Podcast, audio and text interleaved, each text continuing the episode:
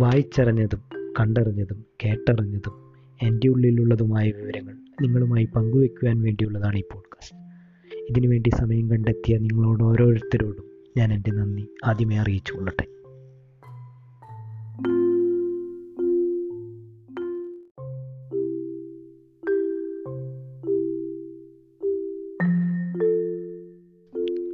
എന്താണ് ഒരു ഓഹരി?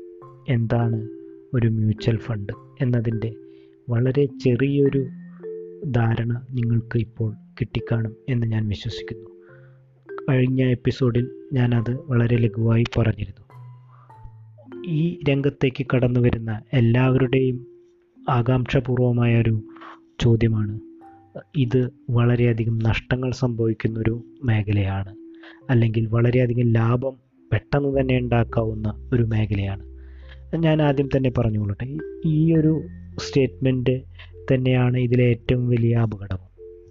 ഏതൊരു രംഗത്തെയും പോലെ തന്നെ വളരെ പെട്ടെന്ന് വളരെയധികം ലാഭമുണ്ടാക്കാവുന്നതോ വളരെ പെട്ടെന്ന് വളരെയധികം നഷ്ടമുണ്ടാക്കാവുന്നതോ ആയ ഒരു മേഖലയല്ല ഇത്.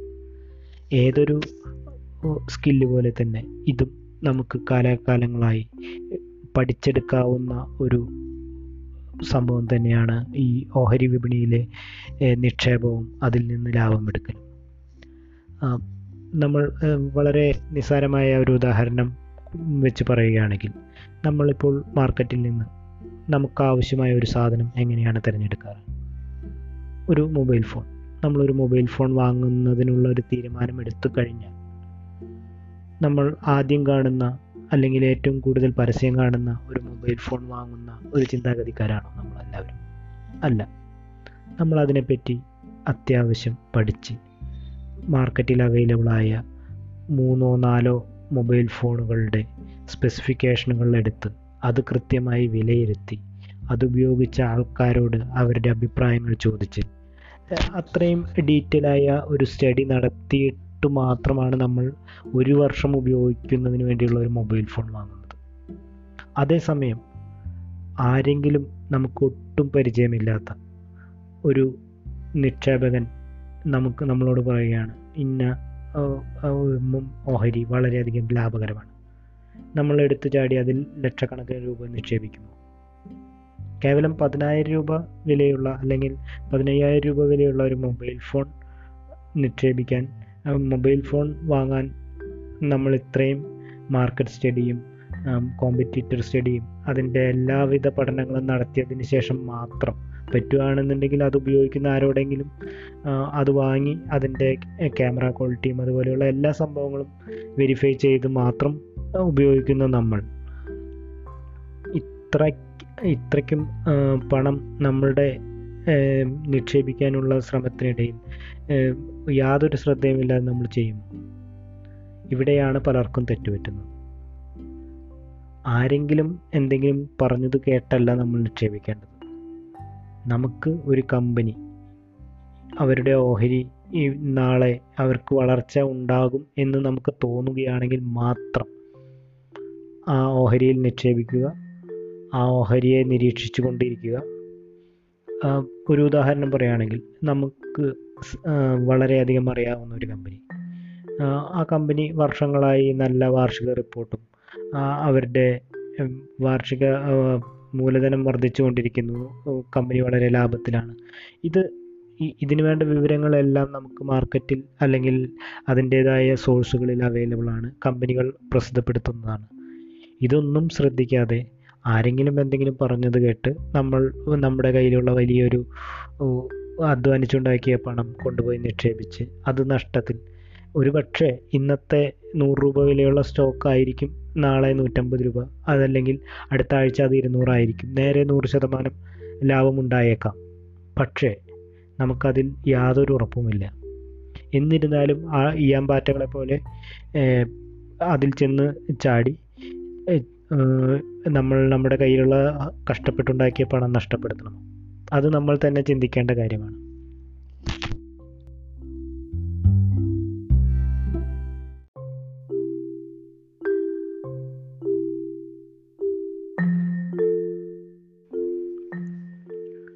ഏതൊരു രംഗത്ത് നമ്മൾ അതുപോലെ ഓഹരി വിപണിയിലായാലും നമ്മൾ അത്യാവശ്യം ഗ്രഹപാഠം അതായത് എങ്ങനെയാണ് കാര്യങ്ങൾ നടക്കുന്നത്. എന്തൊക്കെയാണ് ഇതിന്റെ ഫീസ് എങ്ങനെ എത്രയൊക്കെയാണ് ഫീസ് വരുന്നത്? ഏതൊക്കെ പ്ലാറ്റ്ഫോമിലൂടെ നമുക്കിത് ചെയ്യാൻ പറ്റും? എന്നത് എന്നത് എല്ലാം ബേസിക്കായി മനസ്സിലാക്കിയതിന് ശേഷം തന്നെ ഓഹരി വിപണിയിലേക്ക് ഇറങ്ങുന്നതാണ് നല്ലത്. എന്നാൽ ഇതെല്ലാം പഠിച്ചതിന് ശേഷം മാത്രം ഇതെൽ ഓഹരി വിപണിയിൽ നിക്ഷേപവും മ്യൂച്വൽ ഫണ്ടിൽ നിക്ഷേപവും തുടങ്ങാം എന്ന് വെച്ചാൽ നമ്മളിത് ഒരിക്കലും പഠിച്ചു തീരുന്നില്ല. പക്ഷേ നമുക്ക് മനസ്സിലാക്കേണ്ടുന്ന ബേസിക് ആയിട്ടുള്ള ചില സംഗതികളുണ്ട്. എങ്ങനെ നമുക്ക് ഓഹരി വാങ്ങാം? എങ്ങനെ ഓഹരി വിൽക്കാം? അതിന്റെ ചാർജസ് എന്തെല്ലാമാണ്? സാധാരണയായി നമ്മുടെ നാട്ടിൽ രണ്ട് രീതിയിലുള്ള ഓഹരി വാങ്ങുന്നതിനും വിൽക്കുന്നതിനുമായുള്ള സംവിധാനങ്ങളുണ്ട്. ഇപ്പോൾ ഈ ലോക്ക്ഡൗൺ കാലഘട്ടത്തിൽ എല്ലാവരും പ്രിഫർ ചെയ്യുന്നത് ഓൺലൈൻ മാത്രമായിട്ടുള്ള ഒരുപാട് ഓഹരി വിപണി ബ്രോക്കേഴ്സ് ആണ്.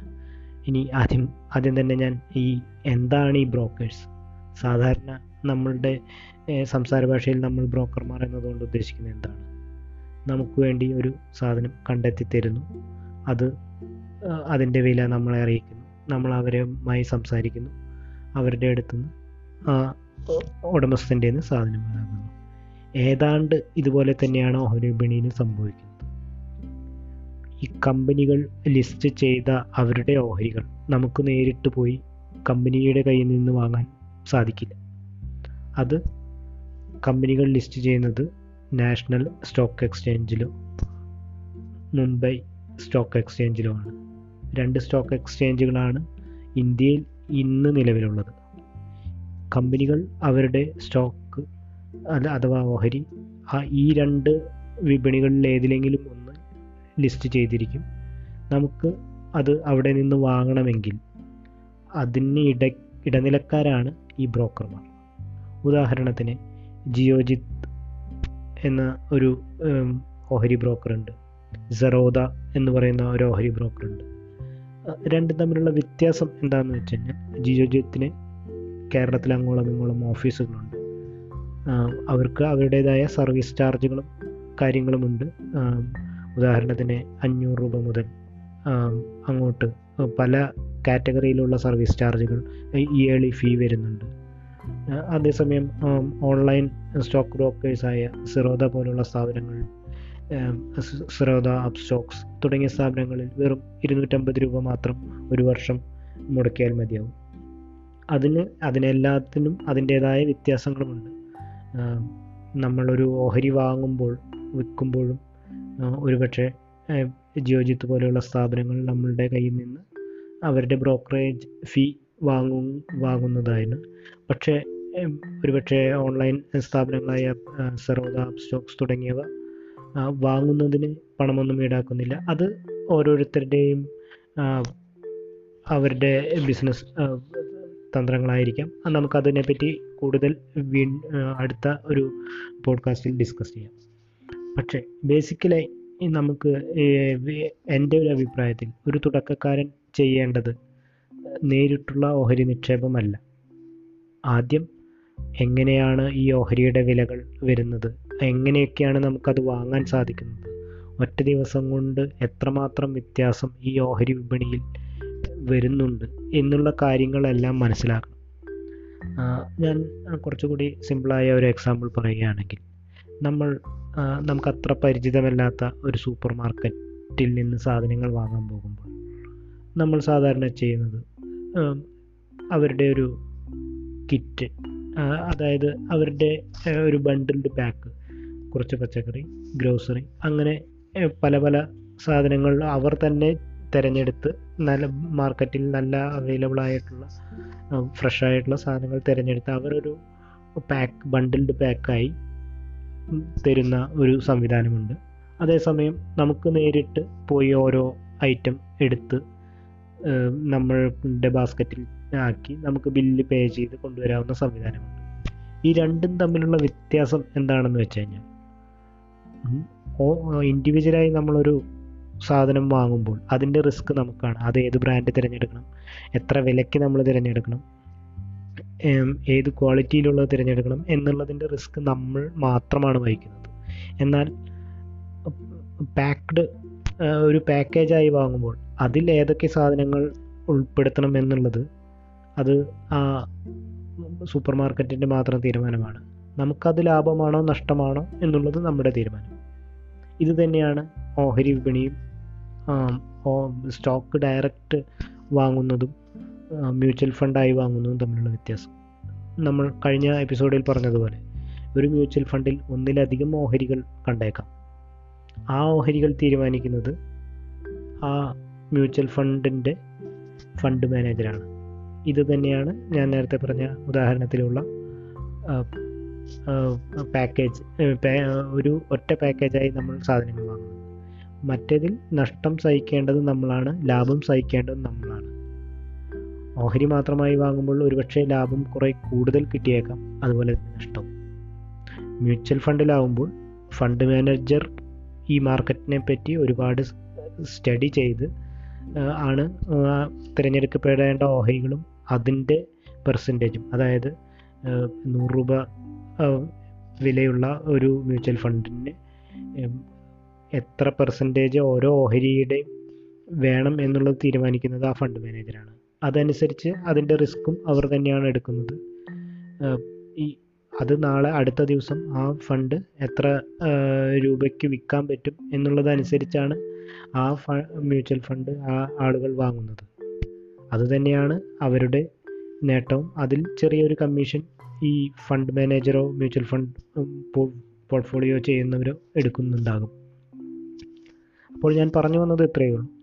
നമുക്ക് ആ റിസ്ക് എടുക്കാനുള്ള കേപ്പബിലിറ്റി ഉണ്ട്. നമുക്ക് സ്വയം ഇതിന്റെ ലാഭനഷ്ടങ്ങൾ ഹാൻഡിൽ ചെയ്യാൻ പറ്റും എന്നുള്ള ഒരു സ്ഥിതി ആവുന്നത് വരെ നമ്മൾ ഏതെങ്കിലും മ്യൂച്വൽ ഫണ്ട് സെലക്ട് ചെയ്ത് അവരുടെ പോർട്ട്ഫോളിയോയിലുള്ള വിവിധ സ്റ്റോക്കുകൾ വാച്ച് ചെയ്തുകൊണ്ട് എങ്ങനെയാണ് അതിന്റെ എൻ എ വി അതായത് ആ മ്യൂച്വൽ ഫണ്ടിന്റെ വില മാറിക്കൊണ്ടിരിക്കുന്നത് എന്ന് മനസ്സിലാക്കി കൃത്യമായ ഒരു എമൗണ്ട് ആ മ്യൂച്വൽ ഫണ്ടിൽ മാസം ഇൻവെസ്റ്റ് ചെയ്യുന്നതാണ് തുടക്കക്കാർ എന്ന നിലയിൽ ഞാൻ സജസ്റ്റ് ചെയ്യുന്നത്.